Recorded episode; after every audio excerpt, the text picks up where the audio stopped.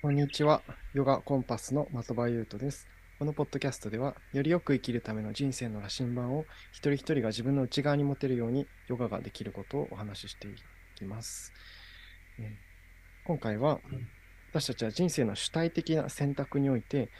何を正しいというふうに受け取っていけばいいかっていうことをヨガの観点から話していきたいと思います。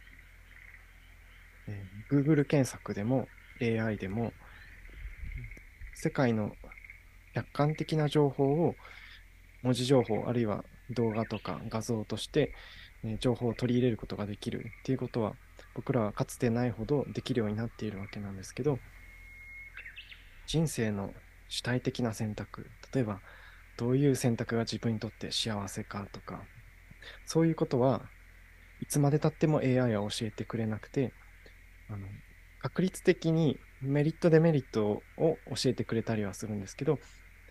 例えばそのこの大学に行けばこういう進路に進める可能性が高まるとかこの会社に行けばこういう人に出会える確率が高まるとかこういう大きな仕事をできる可能性があるとかそういう確率論的なことは言えるかもしれないけれどじゃあその選択が本当に自分に幸せをもたらしてくれますかとかあるいはなんで私はこれを好きと感じるんだろうとかそういう主体的な選択に関しては、えーテクノロジーがどれだけ発展してもやはり自分で見ていく必要があるのかなと思っていてそういう意味で何を信じればいいんだろうっていうことの最終的な答えは自分っていうことになるんですがその自分っていうものも本当に自分にとって良い選択をできる状態の時もあればむしろ自分がどんどん辛くなってしまうような方向に選択してしまうあんまり信用がならない状態の自分っていうのもあってだから主体的に自分を変化させていく実践っていうのが自己探求にはやっぱりセットで必要なのかなというふうに思ってるんです。ヨガっていうのはインドの伝統的な6つの哲学の学派があってそのうちの1つなんですけど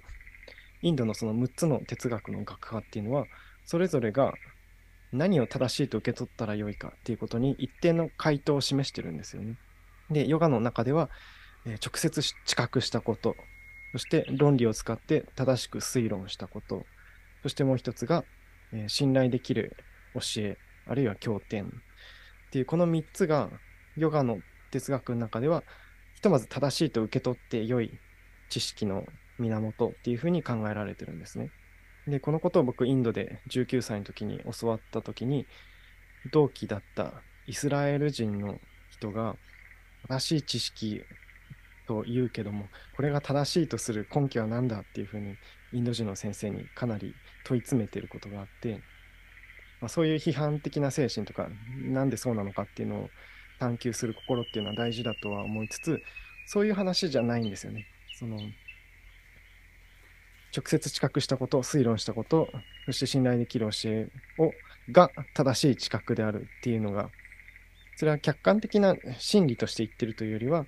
えー主体的に、ひとまずあなたが自分で直接知覚したこと、そして自分で論理を使って正しく推論したこと、そしてあなたが信頼できる教えを、あなたがひとまず正しいと受け取っていいよっていうふうに言ってるんだと思うんです。これはあの僕が第2回のエピソードでヨガは実践哲学だっていう話をしたんですけれど、それと関わっている話だと思っていて、何か客観的にこれが真実ですよって告げてくるのがインドの哲学なんじゃなくて、実際に一人一人生きている僕らが変化をしていく前提で、その変化していく前提でその都度何を正しいと受け取ったらよいかっていうことを実践的に示してくれてるっていうのがインド哲学の特徴なのかなと思っています。で、ヨガの中でそのまず自分で直接知覚したことは正しいと受け取ってよい。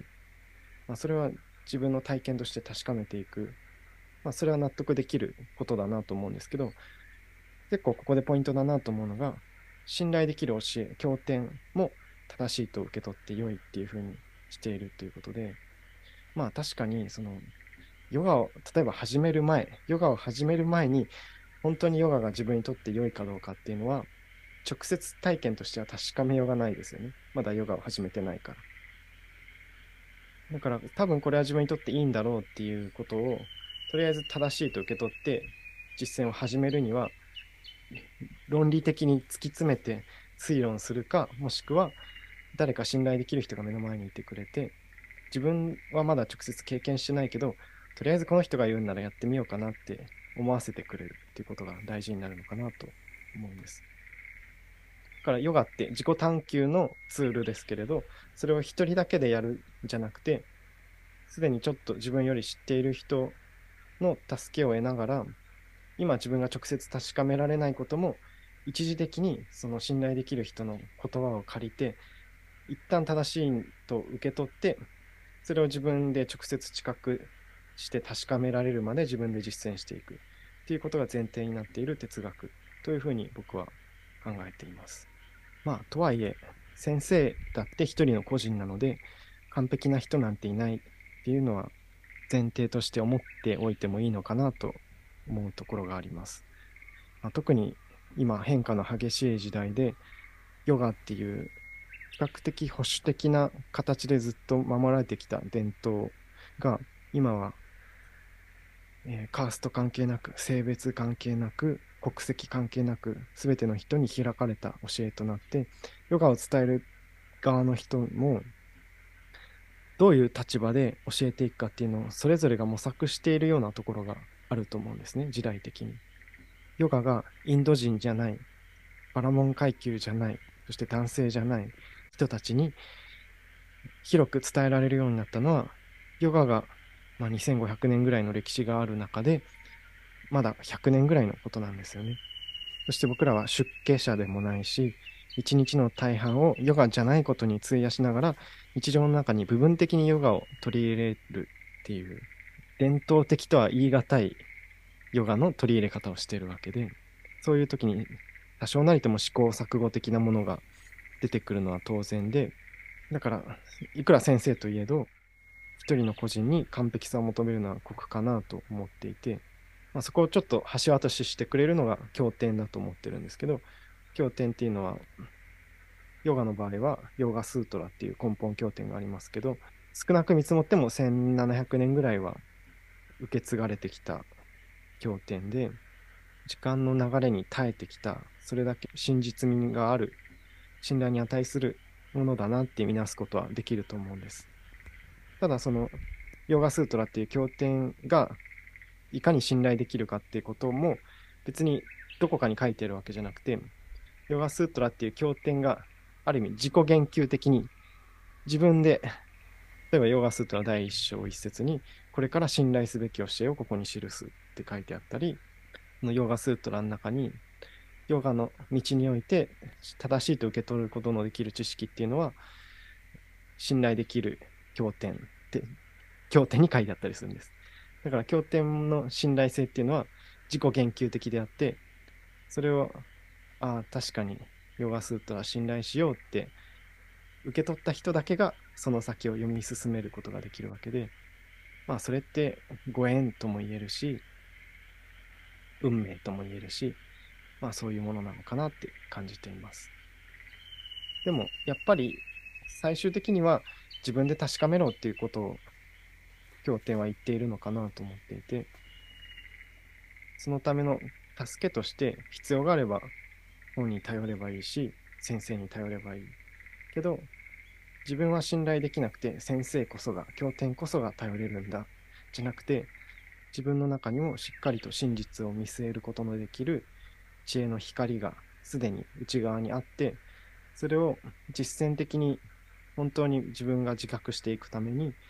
必要に応じて経典とか先生を活用していく。そしてその先生や経典も完璧とは限らなくてここに体重をかけすぎるのもまたちょっと違うのかなと思ったりします。あくまで自己探求のツールとしてそして自分に良い変化を起こしていくために一時的に乗せる足場として、えー、信頼できる要点とか、あるいは先生っていうものがあるのかなと思っています。とはいえ、まだヨガに出会っていない方は、ヨガが信頼に足るかどうかっていうのは全然確かめようのないことだと思うので、もしこういうお話を聞いて、ちょっと自分でヨガが本当に自分にとって良いかどうか確かめてみたいって思った方は、概要欄にいろいろリンクを貼っておきますので、ぜひヨガを体験しに、どこかでお目にかかれればと思っています。では今日はここまでにします。どうもありがとうございました。